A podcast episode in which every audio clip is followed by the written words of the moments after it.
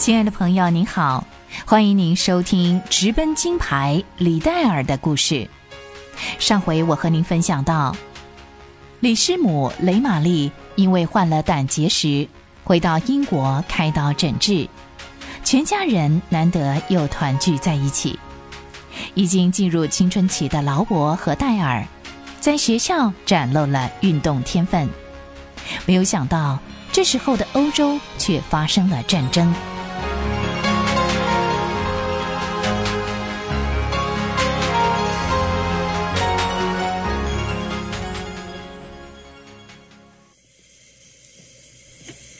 李戴尔，是把硫酸倒进试管里，小心点啊，把这个烧杯拿好，仔细看好整个化学变化。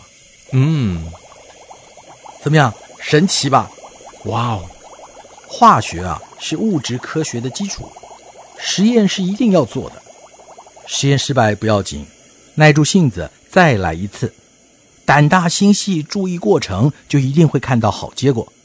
来，拿着，照着刚才的步骤再来一次。是这样吗？对，你很聪明哦。布莱先生，听说上次书院的教师和校友体育对抗赛220码赛跑，您跑26秒啊？是啊，就像热爱化学一样，我也热爱赛跑啊。也不知道为什么，一穿上跑鞋，我浑身上下就好像是起了化学作用。李戴尔，把这里当做自己的家吧，有什么问题你尽管问，别害羞啊。布莱先生是艾尔生书院的化学老师，他的热忱引发了李戴尔对化学的强烈兴趣。李戴尔向来不爱说话，在学校里是个安静的男孩，但是哥哥劳勃就不一样了。他健谈外向，大方活泼，有领导人的魅力。劳勃和戴尔不但是忠诚的兄弟，也是亲密的朋友。在父母不在英国的这段时间，他们彼此照应，互相打气。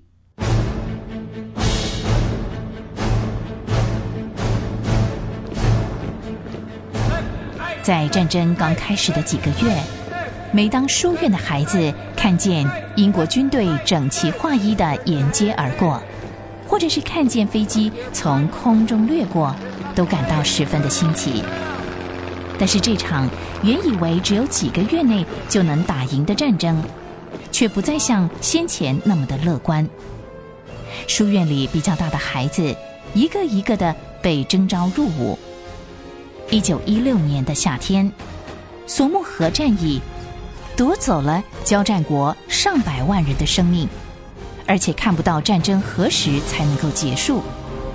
数百万的军人僵持在西方前线泥泞的战壕里。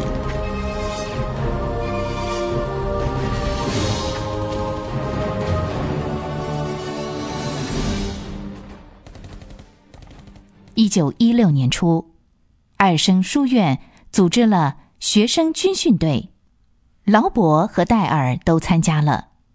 劳勃在纪律和挑战当中日渐成长，很快的就成为军训队的队长。帅气的军服，自信的微笑，使得劳勃成为一位充满魅力的领袖。但同样穿上军服的戴尔，却从心里厌倦这场战争。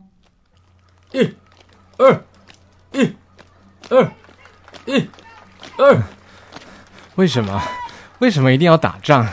非得打得你死我活，这到底有什么意义呢？戴尔，你想得太天真了。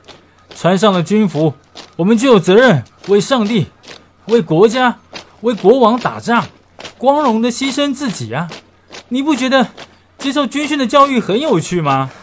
我觉得难以忍受啊！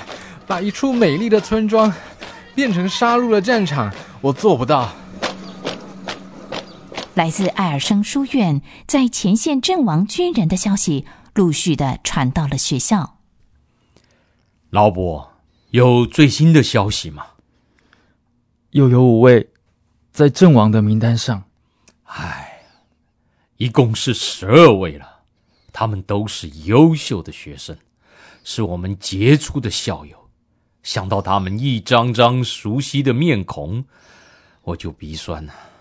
这些诚实善良的好青年，他们热情，充满活力，蓄势待发，前途一片光明，是世代的精英，也是英国的荣耀。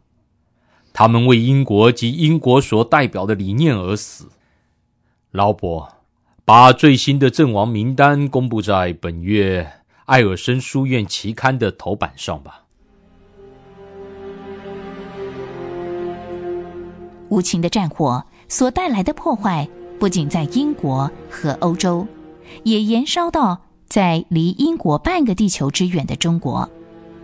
北洋政府和南方的军政府彼此对立，看不到有和解的希望。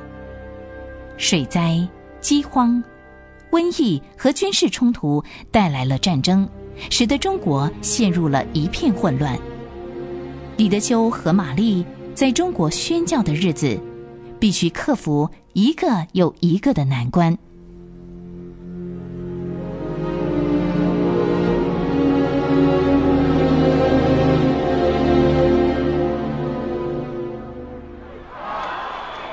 因着艾尔森书院里高年级的学生陆续从军，使得劳勃和戴尔很快的就顶替了橄榄球校队的空缺。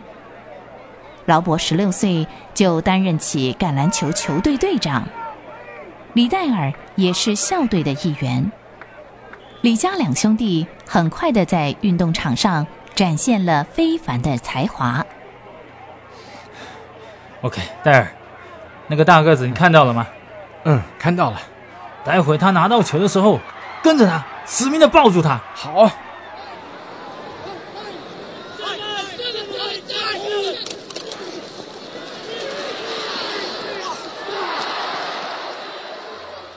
1918年4月，就在劳勃快要从艾尔森书院毕业之前，李家两兄弟在年度运动会的几个主要项目上竟然轮流地赢得了其中6项的第1名和第2名。18岁的李劳勃和16岁的李戴尔轮流上台领奖。接下来颁发越野赛跑的奖项，第1名李劳勃，第2名李戴尔。再来是跳远，第1名李戴尔，第2名李劳勃。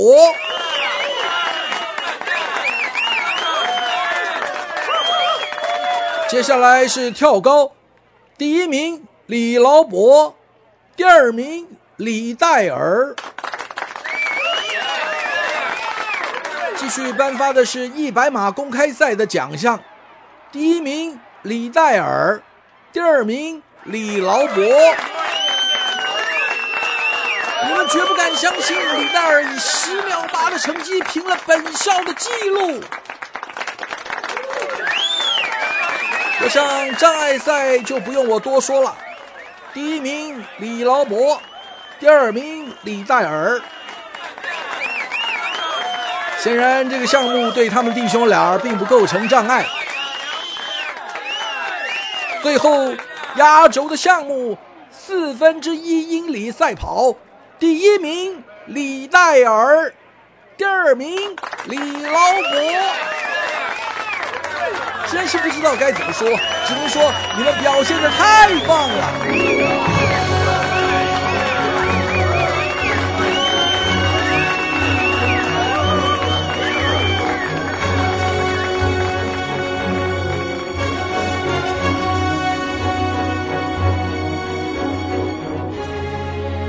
哥，恭喜你啊！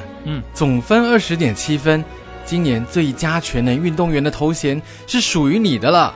戴尔，你表现的也很好，只差0.3分呢，你就是年度最佳全能运动员了。哥就要毕业了，再也没有机会了。可是你呢？来日方长，打破纪录的机会随时都有。我到了爱丁堡大学之后，这就是你的天下啦！好好表现吧，我的好弟弟。喂，劳勃，大家都等着给你庆祝呢。来了。喂，得奖感言预备好了吧？你看，放心吧，一定讲得让大家痛哭流涕的。